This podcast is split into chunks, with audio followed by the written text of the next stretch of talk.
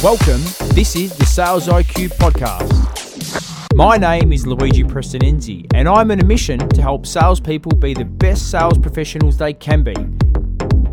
Each week, we'll bring you a different message from thought leaders from around the globe so we can help you master the art of selling. Welcome to another episode of the Sales IQ podcast. I'm your host, Luigi Prestinenzi, and as always, I'm pumped and excited that you've decided to join us for what will be an epic episode. What I love working about, um, you know, with companies from various industries in my role is that I have the privilege to work with high-performing sales professionals who are at the top of their industry. When I talk to high-performing sales professionals, I find they all have one thing in common: a growth mindset. Today, we're joined by Coach Dana, who for over 13 years was the high performance coach at New York Yankees. Coach Dana now coaches people in business who are looking for that edge. During this episode, we'll talk about the characteristics high performers exhibit. What part is skill and what part is attitude.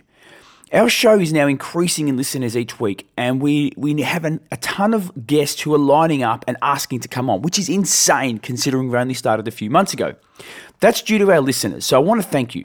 Before we get into today's session, don't forget to like us, comment, and share what you enjoy about the show.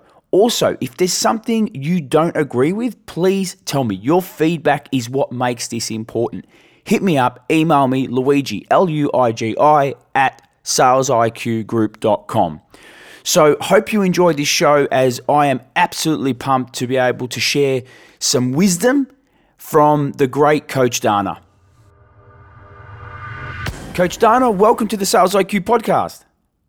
Hey, thanks for having me. I appreciate it. Oh, this is super exciting. You know, as a as a big sports fan, um, mate, and you know somebody who's completely intrigued by what it takes to become a high performer. I'm really excited about diving deep into you know the topic of what is high performance. Um, you know, what makes high performers different, and how can we, you know, how can we take some of these strategies that can enable us to get more out of our day in work uh, and in life, man. So really, really excited about this.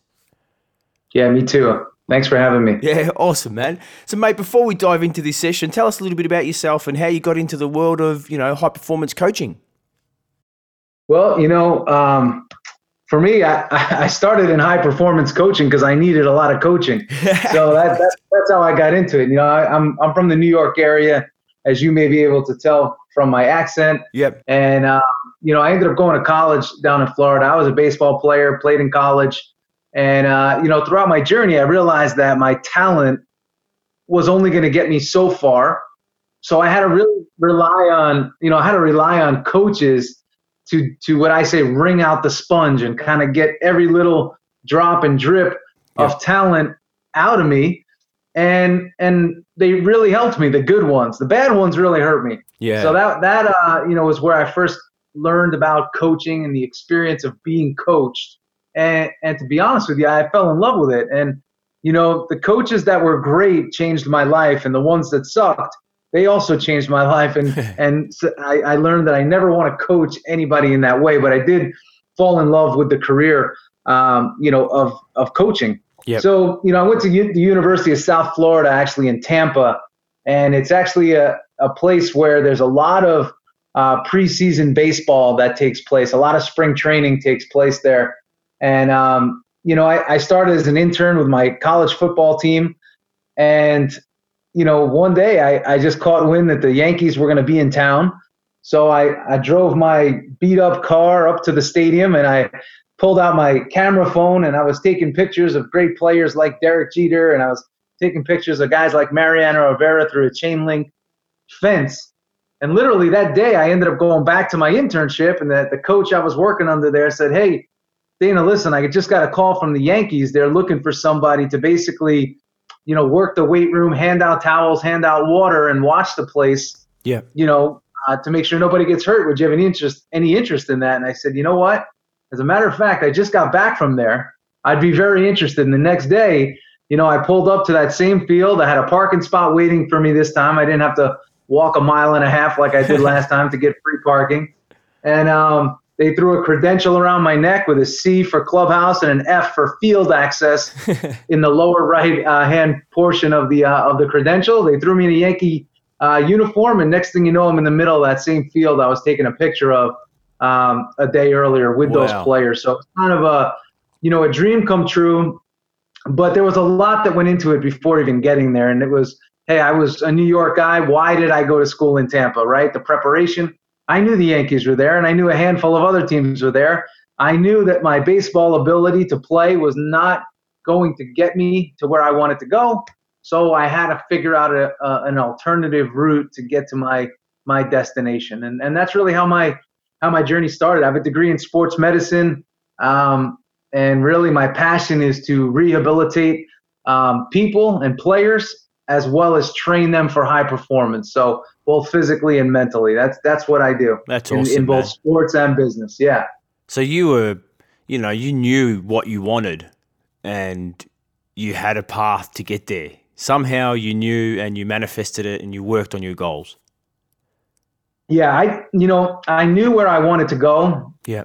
I'd be lying to you if I said I had an exact path, and I found that to be true for Yeah. pretty much everything that I that that I've achieved in life, as well as the high performers, you know, that I work with. You know, both in sports and business, etc.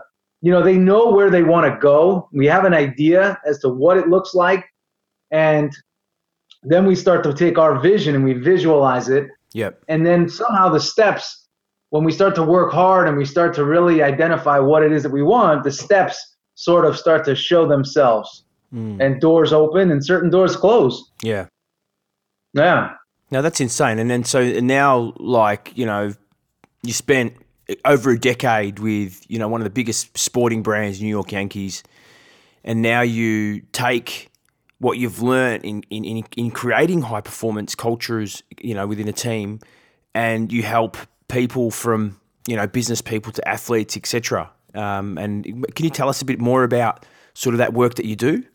yeah so i'll just tell you how i got into it you know um, when, I, when i'd be on the field before games there'd be a lot of vips from the world of business Yeah. in particular that would be on the field watching us practice so i always made it a point to go up and, and introduce myself and say hello to them and they started to ask me questions about you know how can i improve this? Hey i'm stressed. How do i help how do i eliminate my stress? Or hey i'm overweight. How can i lose 10 pounds? Or whatever the question was it always related to personal performance. And Yeah. here's these people that were really good at what they did but they wanted to get better. And i said wow these these people in the world of business are just like athletes. You know they they want to get better. They have a desire to get better. So i said well why don't i start coaching you know people like this Mm. and um, and ultimately, I started with one guy that was, uh, you know, he owned a healthcare company. He owned a, a professional sports team in, in the NBA here in the United States, and that's how I how I got my start um, in the world of business. And and then I started to go deeper and deeper, and I started to see what people in corporate America deal with: the Yeah. pressures, the deadlines, the stress, the anxiety, the long hours, the the chaotic travel. And I said, wow, unlike athletes these people are not prepared to do the job and not trained for the job that that they engage in. Like they're looking for more training like tactical x's and o's training. And i'm like in my mind i'm, I'm looking at them after i evaluate them and i said they don't have the tools physically to even last in this job that they're doing. So there's no wonder they can't sell. They're exhausted. Yeah, yeah. You know what I mean? how do you have any energy, charisma, desire to change somebody's life and passion for your product if you're absolutely exhausted? So I said, all right, I got to get these people, I got to help them get their energy back. I have to help them balance out their day the right way. Mm. And in doing that, we started to see some big change for these individuals, and that that bought me in even more. And um and and that's what I what I love to do. And yeah. and I do things very atypically because the world of sports is very, hey, you know, I'm hurt. What do I do? Or hey, I'm down. What do I do?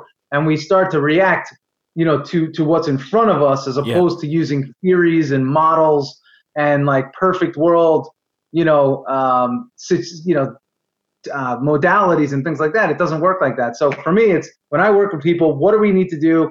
Here's what we're going to do, and we go after it, as opposed to like typical therapy where Yep. you know you could be there for a year and nothing changes.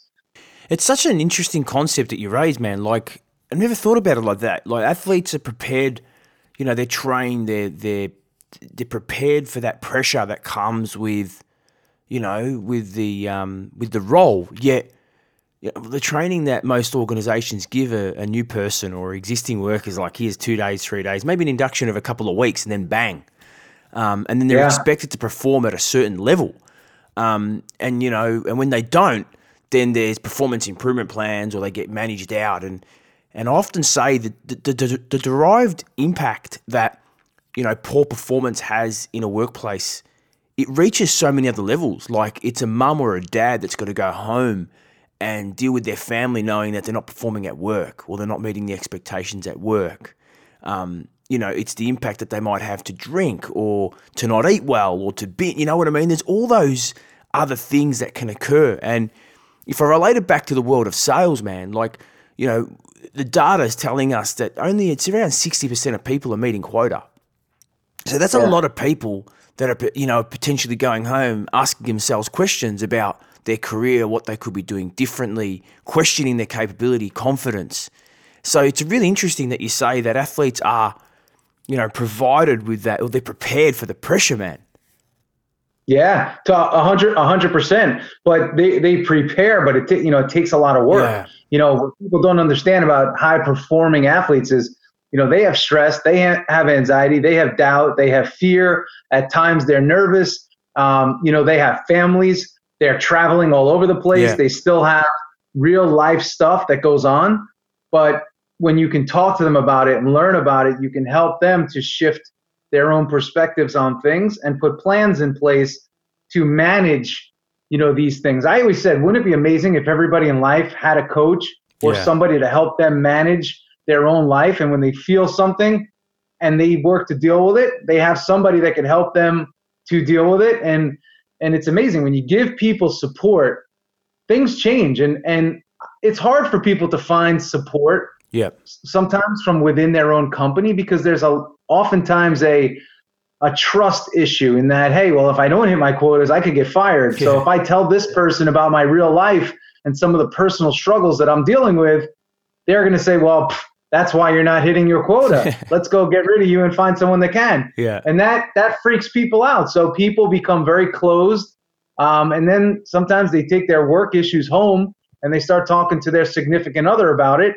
and then that leads to divorce 18 to you know yeah, to yeah. 27 months down the road because you know it's just you're bringing your problems home and nobody wants to hear that all day so it's kind of um, it's it's just it's interesting but I, I have found that a lot of folks in the world of business are not prepared to play yeah. what i call the most competitive sport in the world with the most brilliant minds in the world playing which is the sport of business yeah it's insane, isn't it, man? And you bring it, look, there's so much within what you just said, you know what I mean? Like about the leadership element and the trust component. Because you're right that, you know, with leadership, and that's what I love about Simon Sinek. He talks about, you know, trust is the foundation of leadership. You know what I mean? When there's, and you've got to have trust and empathy. But it's kind of, to, to some extent, there's conflicting outcomes that a leader has when, you know, they're talking to one of their, one of their, one of their people. Because A, they're trying to get the result but B, they've also got to be empathetic and to help, you know, in that in that event that somebody's going through some difficult times. Um, yeah, we'd love to understand from your perspective what, like, you know, we talk when we hear about high performance. What, what's your definition? Hmm. Well, listen, you know, you could look at high performance and say, you know, the person or the team that has high performance has separated from the pack. Okay, that's yeah. that's a very simple way to put it. That person or that team has separated from what is known as average within an organization or within a population. So that's that's a high performer. Yep. Um, that that's really the way I the way I look at it. So where's the pack and where are you? Yeah. Where's the where's the team? Where's the rest of the teams? And where are you? And if you're in that mix, you relative to that pack and that group are not a high performer. Mm. But you may be a high performer in that you came from a previous pack that was below the one that that you're currently in. So it's a really interesting um, way to look at it. So I, I don't. It's hard to give high performer yeah. and high performance a very clear definition that's not found in the the mm. dictionary or you know, in guru land. Yeah. So I always say, you know, my goal is to help you separate from the pack. That's Um, sick. and Yeah. oftentimes it starts with helping you separate from yourself. Yeah. Because for me, I go, you know, often, you, you know, if you think about the definition and go, well, how is success defined? Is it defined by the end result or are there other metrics that you measure your performance on? Because, you know, to some, and this is what I wanted to ask you, I, I- thinking about this question, is to say there's so many things that fall outside of control in sport and in business, right? So if we're not achieving the result, can we still achieve high performance? Yeah. Well, I think it depends. Again, it always goes back to your definition Yeah. of it. So for me, when I start working with people, the first thing I ask them is, hey, how do you define winning for yourself? Right? How do you define winning for yourself? What does that look like for yourself? When I ask you to define winning, I want you to define it for me. You Yeah. tell me what it means to you. And you do the same thing when it comes to working with a company or with a team. Hey, what does winning mean and what does winning look like to you? Hmm. And you will be amazed at how many people and how many teams are unable to answer that question. Yeah. It's amazing, right? Or when you talk to a team and you ask them and they define it, and then you ask the individuals that make up the team to define what winning means to them personally, and then they can't define it. So what happens is, you know, it's hard to be a high performer because you don't know what you're you're Yeah. you're performing in. You don't even know what you're you're chasing. You don't know what you're building. You don't so you end up showing up and you end up looking at charts and drawing lines and you know running your Salesforce. You know, you're in the app and you're you know you're you're you're in your dashboard, but you don't know what's driving you, Yeah. and you don't know what you're driving yourself towards. So it's impossible, you know, really to win big. And I think that's what fatigues people out quite a bit. They don't really know what they're going after and what they're all about and what they're really, um, you know, looking to build and what it how it all interrelates. Yeah.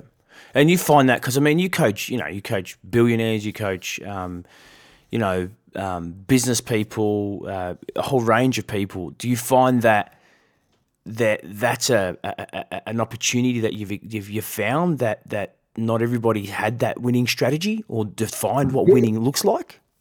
Yeah, I, I Yeah. think they go through different points in their life. Like when you deal with somebody that's like a startup entrepreneur, Yeah. they feel supercharged for the first three years of their business as the business is growing and building and and the closer they get to potentially selling to like private equity the more scared some of them get they start to mm. freak out because you know they they're now going into a land that's so new to them. They love the build. They love the grow. They love the excitement of of a new product release. But now they they they're going into sales mode and they have to go sell this company and and now they don't know what they're going to do the day after they sell. So Yeah. it freaks them out a little bit. So they knew what winning was. And then all of a sudden they get to this point where they're like oh my gosh is this what i what i want to do? And they and they spook themselves. So that's you know that's one example Yeah. and then you have other people that have already won several times and they're trying to figure out what their next win is. And then you have the people that I coach that that are actually by their own definition they're winning but they don't realize it. Yeah. like yeah. when they go through their list, they're winning on every level: family, social, uh, economically, financial, financial. The company's performing, but they still don't feel like they're winning, and Yeah. they still feel so. So you have to kind of show that to them, and and then all of a sudden they go. Because if you think about sales and you think about entrepreneurship, right? Yep. You're always running. You're running to build. You're run. You're always in in chase mode and run mode, and you're not oftentimes in reflect mode where you're, you're thinking about what you've done, because if you, you the numbers of yesterday don't mean anything for today, right? What you did last quarter, last year, last year's over. This is a new year, so the performance expectation, um, it's always there. Yeah. So That's, yeah, absolutely, man. That's one of the things with sales. You know, you're only as good as today's numbers, right? Like you can't you can't rest on going, well, that's what I achieved last quarter or last month or last week because the dial ticks back over. It goes back to zero, and you got to start Yeah. again. So it's a really you know, Yeah. and you always. 'cause I love that analogy. Always running. Yeah, and, that, and that's what makes that's what makes sales, you know, an exhausting profession if you're not mentally and physically equipped you know, to participate in it. Like I see a lot of sales guys out there. They're more your typical, um, you know, the, how you would think of a sales guy. Ha ha ha ha. They're always on the go. They're always pushing. Listen, your your body and your mind they only have so much to give. Yeah. So you need to learn how to conserve your energy. So for me, like if I do a talk, like I do a lot of corporate speaking, like I'm on a hundred percent off the wall. But after that, you know, I'm a complete introvert. You know, I go right yeah. to my room and and I, you know, I'm a, I'm a different person. And and you have to know how to deploy and conserve your own energy. And if you don't if you don't know how to deploy and conserve, well then you better figure out how you're going to gain gain more energy and what you're going to do to gain it because you're going to you're going to lose it and you're going to end up eventually in deprivation. Yeah. And see that's my biggest challenge man is that um, I, I approach what I do with such intensity that yeah. I find it just mentally. I try to keep, you know, I get up early, man. I try to train nearly every day because I know the importance yeah. of, you know, physical conditioning on the brain, right? Um, and when I don't, yeah. I feel foggy, you know. But, uh, but I do. I, I approach things with such intensity, and then I get home and my kids are looking at me, and and I got nothing. you know what I mean? Yeah. And so, and that, that's a challenge. That's a real, you know, it's a real challenge that I face um, in my life is going, well, how do I conserve some energy during the day to actually deal with the people that are the most important to my life? You know what I mean? To come home and have that conversation with them and not just go through the motions of the conversation. Well, eh, ultimately, that's why you're, that's why you're selling, right? So everyone, Absolutely, everyone's, man. you know, the big, yeah talk now is everyone says, "What's your why?" I know, you know, that's that's like you know you hear that a million times a day yeah. now, but, but ultimately it's like you got to know what what you're building and what you're building it for. Um, so if you don't have the energy to spend with the people that mean the most to you, or doing the things even recreationally mm. that mean the most to you, you know that, that's a problem, and, and that's what you see here in the states. You know, people don't know how to turn off here. They're yeah. on all day. There's no social um, every every even when they socialize, it's driven with motive, right? Of, yeah. of, you know how do I get ahead, or I'm going to socialize with this group so I can get ahead. I'm going to network here so I can get ahead. You know, recreation. People are not participating in much recreation, mm. and what happens is, you know, they're just getting through their day so they can start working again. And I, have a uh, people that I work with. You know, they they have dinner with their family, and boom, they're right back to work. Yeah. You know, until 9 30, 10 o'clock at night only to get up at five and start over again. And it's like I try to put, uh, you know, I call them goalposts in the ground for people and say, hey, your personal time is here to here. Your work time is here to here. You know, yeah. your family time is here to here, and you're going to stick to that. And I guarantee you, if you stick to that, your productivity is going to go up because you're not going to waste any time. You're not going to take the phone call that yeah. you know is a dud you're not going to be checking your email all day because you don't have time to check your email all day. You're going to do things that matter, and that is what's going to get your performance to elevate. Yeah. And when you, you know, during your time um, in baseball, did you find that, you know, some of the guys that really were hungry for success found it difficult to switch off and actually, you know, get some more balance? And if so, yep how did you help him come to that realization that you're actually counter, you know, it's it's it's counterproductive? Yeah, well, what's really interesting is it's funny that you asked this question because I, I always talk about it. The best players, the players that are going to be in the Hall of Fame, the greatest ever. Yeah. They were usually the last ones there and the first ones to leave. Yeah. Right?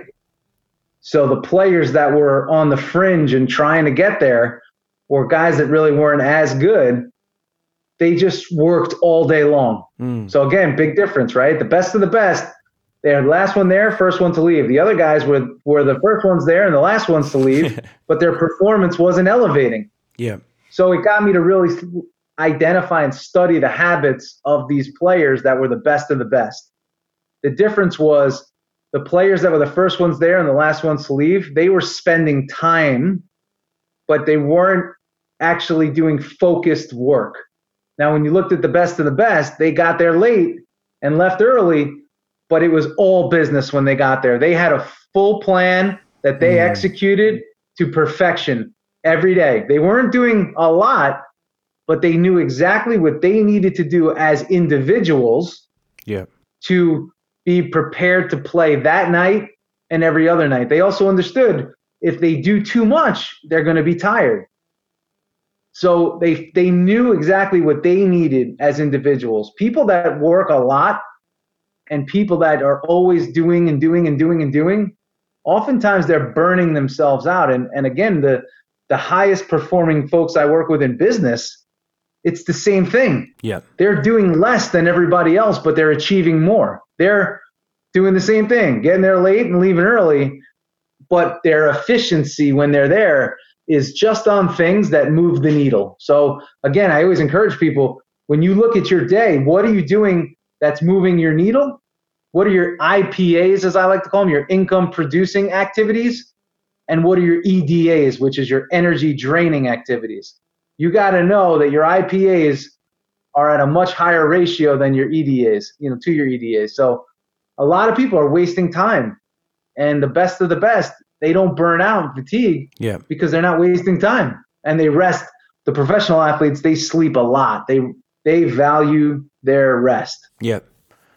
Yeah, that's insane. I really like that. I like the concept of um, energy draining initiatives because you're right. Like, you know, in my in my um, journey, I'm I'm talking to some of the highest performing sales uh, people in their industry, and it's interesting to see that you know, they are so disciplined with their time and uh, they're selfishly efficient. You know what I mean? Yep. They are planned, they know what they've got to do, and they will not, you know, they will not let outside influence impact their plan if if it's if it um, affects their focus. If it's not, you know, on what on what they call the high payoff outcomes. So it's really interesting to see there's a direct correlation between you know what elite sports people are doing and what elite salespeople are doing. So I really appreciate you sharing that with us.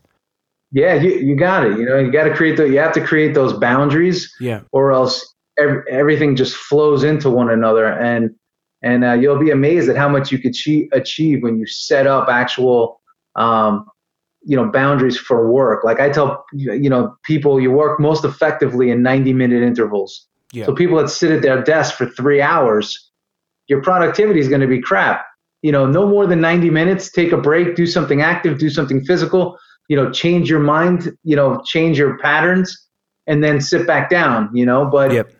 But ultimately you can't just sit at a desk all day thinking you're going to be you know productive unless maybe you're writing a book and it's it's all you know you're flowing. Yeah. But that the chances of that happening every day are, are very low. Yeah absolutely. And look we've all been there man. I've been in those meetings that go for two three hours and man i reckon by the 60 minute 90 minute i'm gone skis man. I'm, I'm completely lost in some other thought.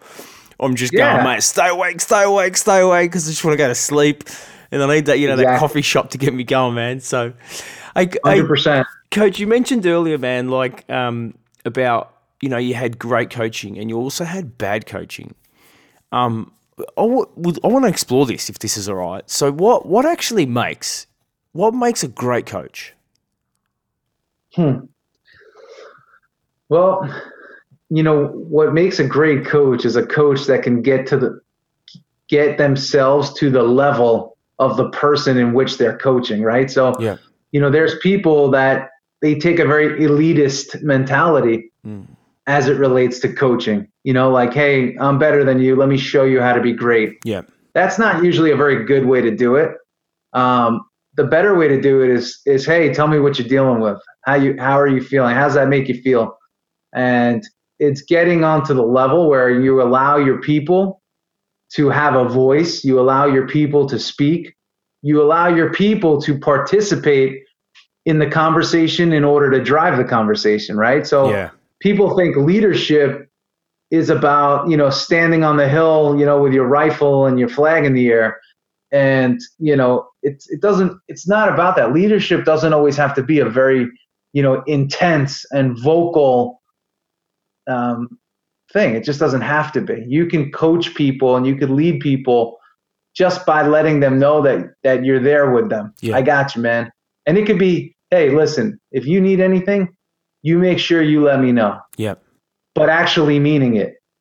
And then maybe a week later checking on that person and seeing how they're doing.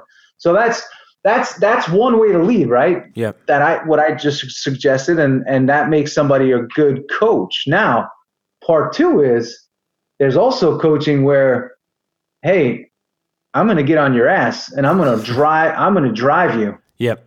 Now there's certain players that respond really well to that.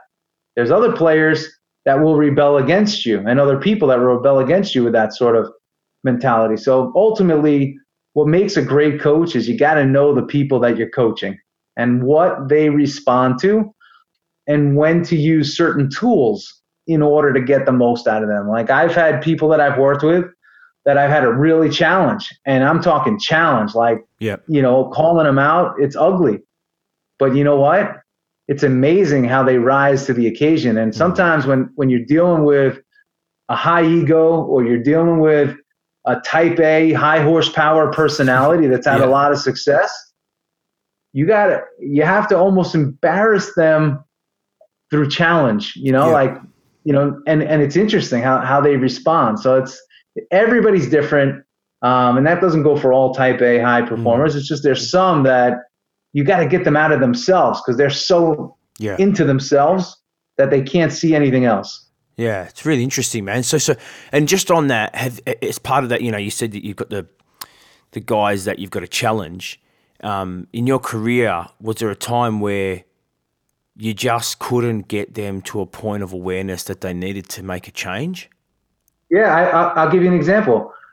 Uh, there was a guy that I was working with in the private equity space, Yeah. you know, and um, you know he wanted coaching, but he knew all the answers, and he wanted coaching, Yeah. and you you told him what you wanted him to do and what the program looked like, and he was trying to give his input on something he knew everything nothing about because he wanted to be in control. So Yeah. you can't you're not co- you're either coachable or you're not coachable. You either you know are open to trying and suggesting suggestion or you are so much of a control freak that you can't allow yourself to be open enough and and what I will say about the top performers man so open hall of fame players guys that are again the greatest of the greatest open hey what do i have today what do, what do you want me to do today?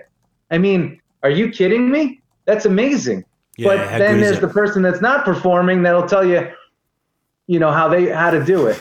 And it doesn't make this doesn't make sense to me. So that was one example Yeah. you know of, of a guy that wanted to change and was unwilling to change because he really didn't want to change.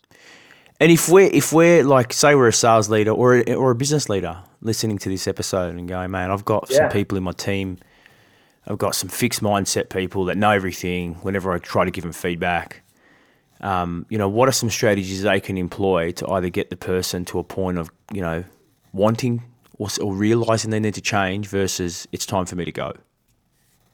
Yeah, well, you know, here's the thing, man. For me, I, I keep it really simple. Yeah,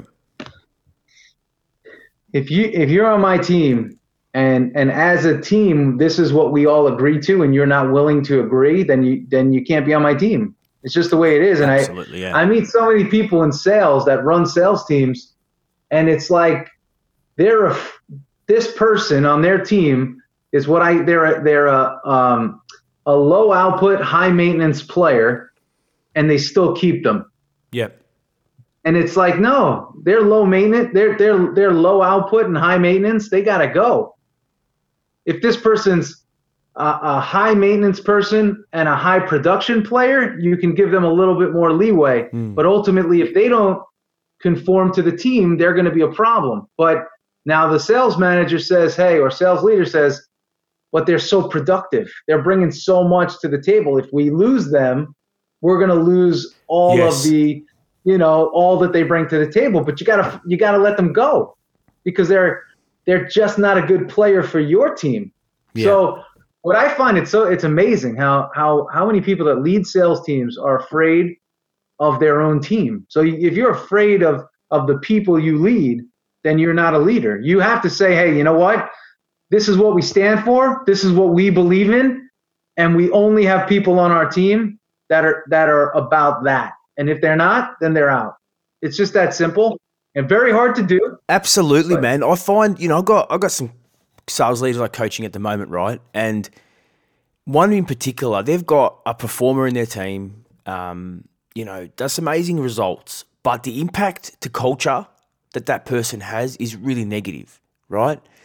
And it's always the the leader comes to the defense of the individual because you know they're worried about the impact that that loss of revenue will have on the team.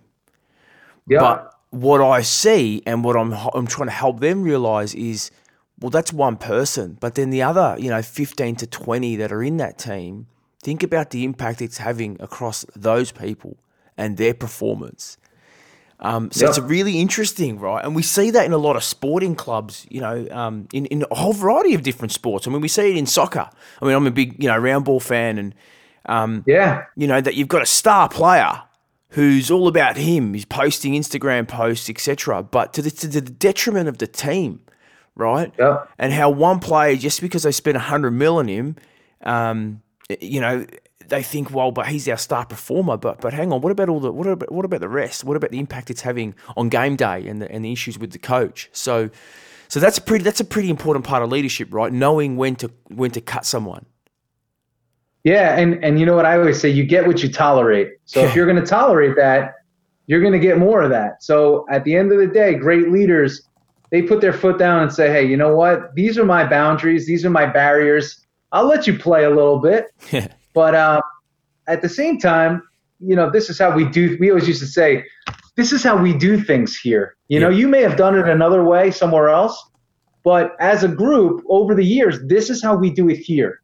And if you're not willing to play by these rules, then you can't be on our team. It's yeah. that simple. I'm not saying you're a bad player. You may be the greatest player. And yep. you see this happen in sports. You see teams in every sport that bring on the big name player, they pay them the most, and they still lose or they have a bad culture. Mm. And all I hear about in corporate America now, where corporate is is culture. Yeah. Culture, culture, culture. If you want culture, culture takes guts. As a leader, you need guts.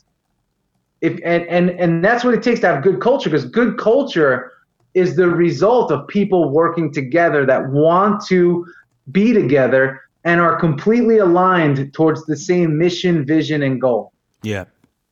Man, right? So yeah, bad culture happens when you don't put your foot down as a leader and you allow somebody to tell you how it's going to be when they're not in a position to do that. You know, that's that's what I find.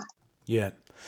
That's you know that's why I love comparing sport to business because there's so many you know there's so many um, similarities in the decisions that we make as leaders or as business owners that you know we we accept a certain behavior it becomes the norm right and then we you know yeah. trying to remove that behavior from our business is even more difficult because we didn't you know because we t- and then we're like oh shit right now it's uh, now it's it's in my business you know and now making the yeah. change even harder right so it's really interesting i often say you know like and again another client you know we've got a high performer or they think it's a high performer but the guy just completely burns through leads um, and he yeah. has no respect for the leads and, and he's not worried about the customer experience, but he's getting the conversions. I'm like, well, you tolerate that, it's going to become it's going to become the norm, and then yeah, you know it, you're going to try to break that. It.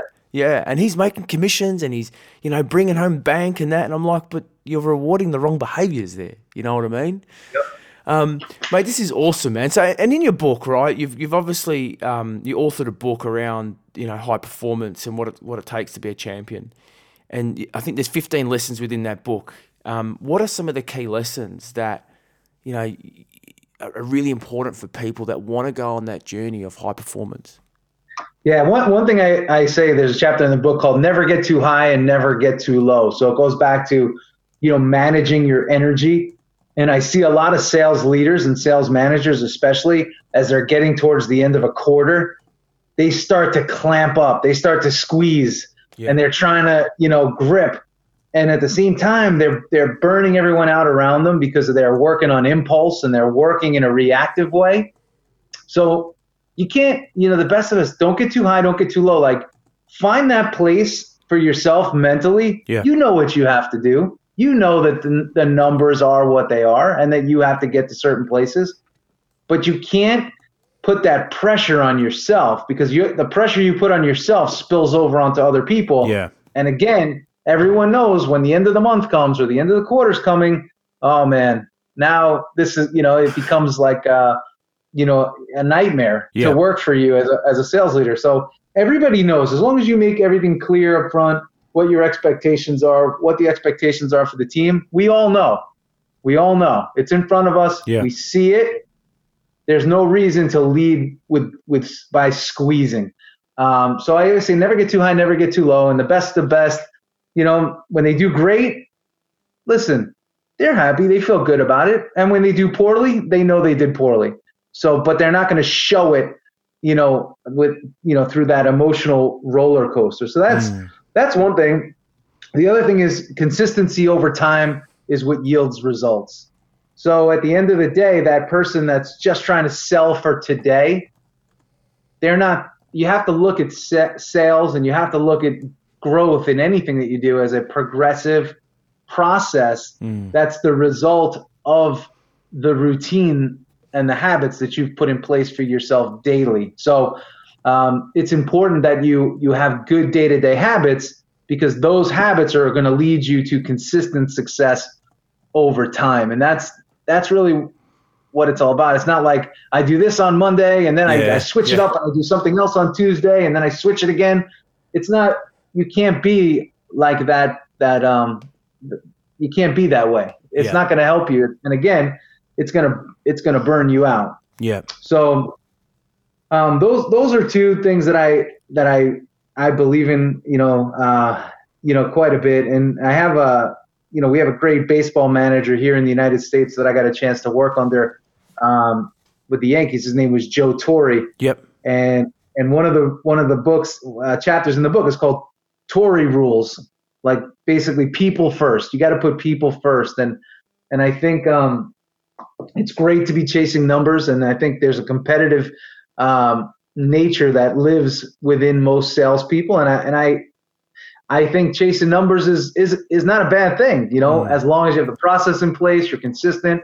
But for those that that lead people, and even the, those that are selling, don't forget your decisions are made by people. Yeah. Right. That's one, and and number two, the people that make up your team are people. Yeah, yeah. Um, Absolutely. Um, so we're not machines. Yeah. And some days we feel tired. Even if you're in great shape and great condition and you have the perfect diet, there's days when you will be tired, right? Mm. There's days when you're not going to be 100%. And I, I always found if you could talk to people and understand the people that make up your team and and understand your response as an individual even to some of your own decisions and habits your chance for success, you know, goes way up. So yeah. That's awesome, man. Look, uh, it's funny you say that because often when I, you know, if I'm coaching a, a sales, you know, professional that is a bit tense, is a bit, um, you know, because I find a lot of a lot of salespeople they put everything into getting that quarter or that month or that week, and then they've got pipeline fatigue, right? Um, which is I've exhausted myself, and then I, I haven't got yeah. the energy to, to keep building, right? Um, and it's because they're focused, they're focusing all their energy on the number, but they're forgetting that the other things that, that make up that number are crucial, you know, like their daily habits, like you said, is is doing the small tasks, repetitive, being planned, and and folk knowing that, you know what, in sales it's really simple metric. In order to get my outcome, there's all these other things that are that I have to do to get there. And if I yeah. skip some steps, what happens is the next month, oh shit, I'm playing catch up, man, because I haven't prospected enough or I haven't done this particular activity enough. And then all of a sudden, I'm in that vicious circle of chasing my number. And, um, you know, that's one of the things that I find that really successful salespeople, you're right, they're not that one that have that manic, you know, one high, one low. I was there, man. You know, I was there in early in my career I was on a friggin' roller coaster. You know what I mean? I was emotionally, it was difficult to manage. I didn't like it. One month I was, you know, happy to be alive. The next month I'm like, man, I got to go get myself an education because this ain't working out, right?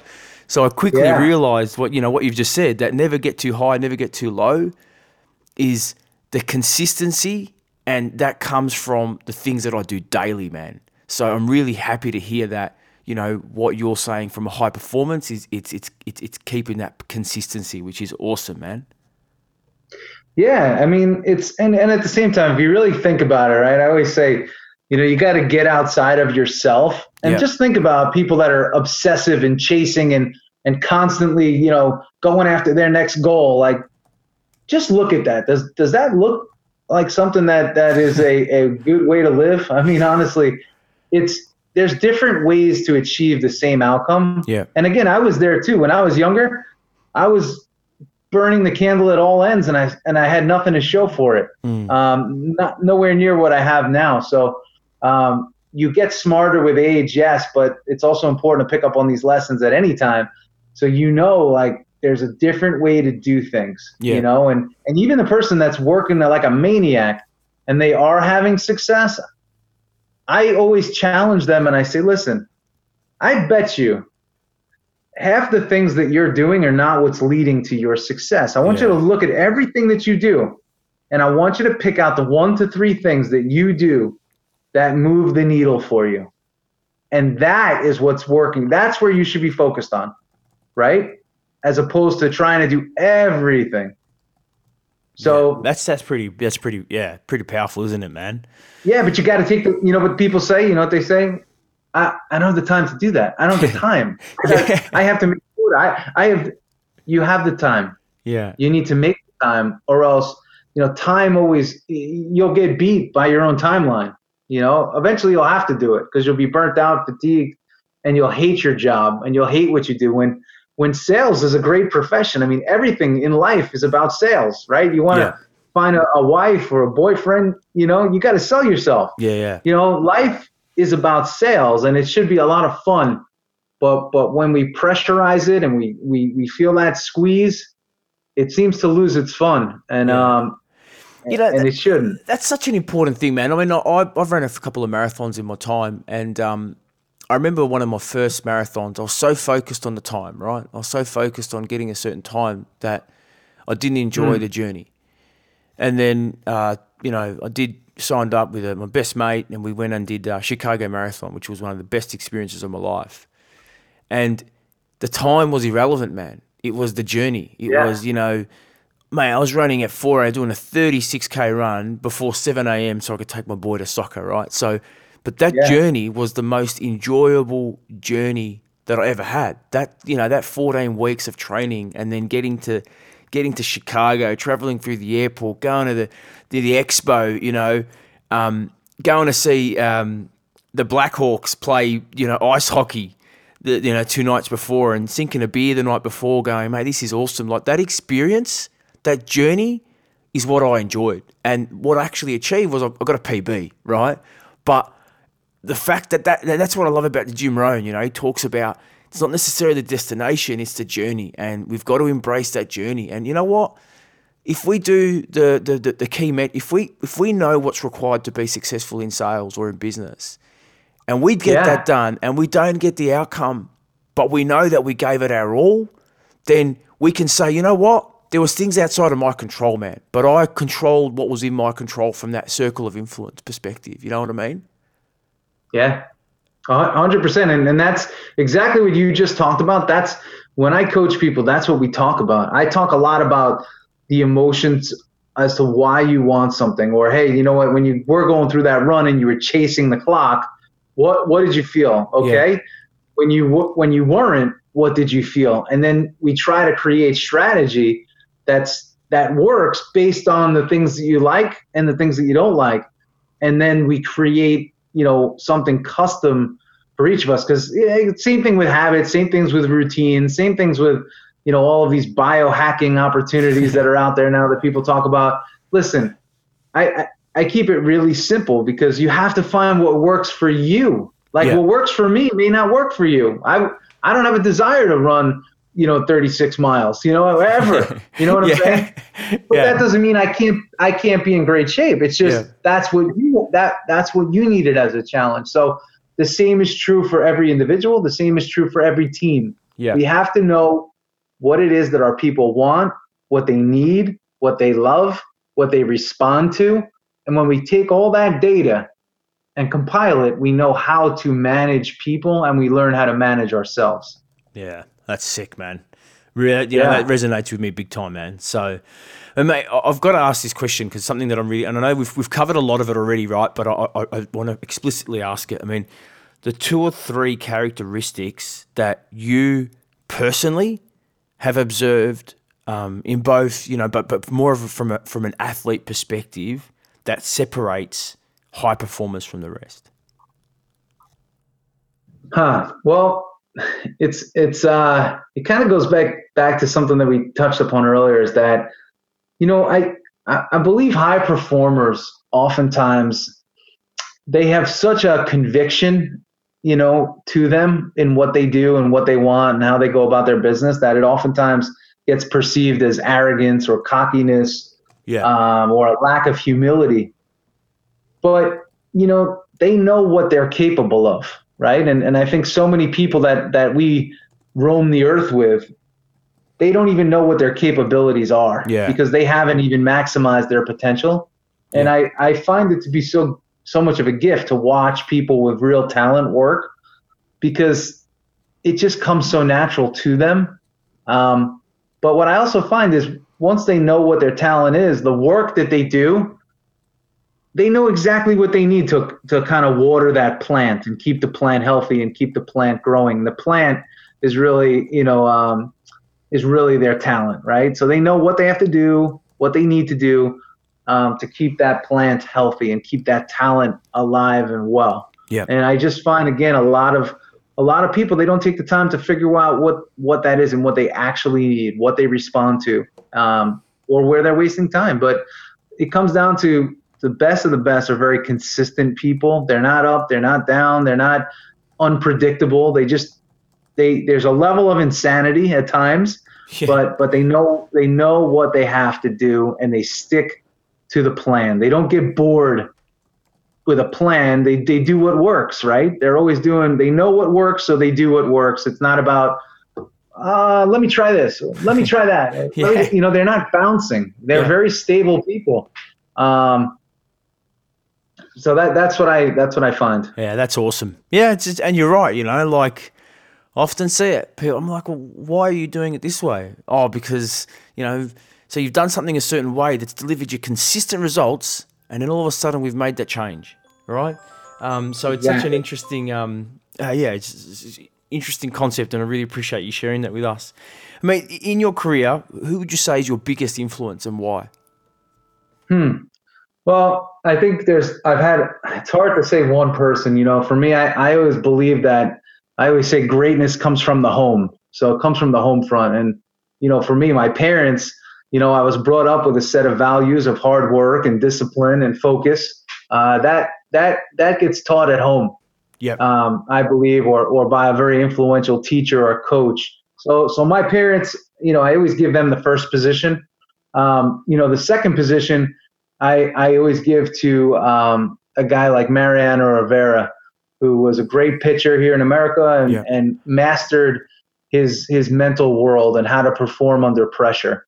So those are two guys that uh, you know my parents, and then you know Mariano Rivera was was another. And from the leadership standpoint, Joe Torre, the guy I mentioned mm-hmm. earlier, just how to m- remember that you always that people make up teams, and you got to treat people like people. So yeah. those were three. Uh, of the most influential, and there's there's hundreds more that have given me a nugget here, a nugget there, and and have helped create the package. But um, ultimately, n- number one always comes down to the home. Yeah, uh, such a you know you're, you're right, man. I mean, I've I think similar. You know, come from a, an Italian family, migrated to Australia in the '60s, and uh, you know, one yeah. of the things that my father really helped me develop was my work ethic.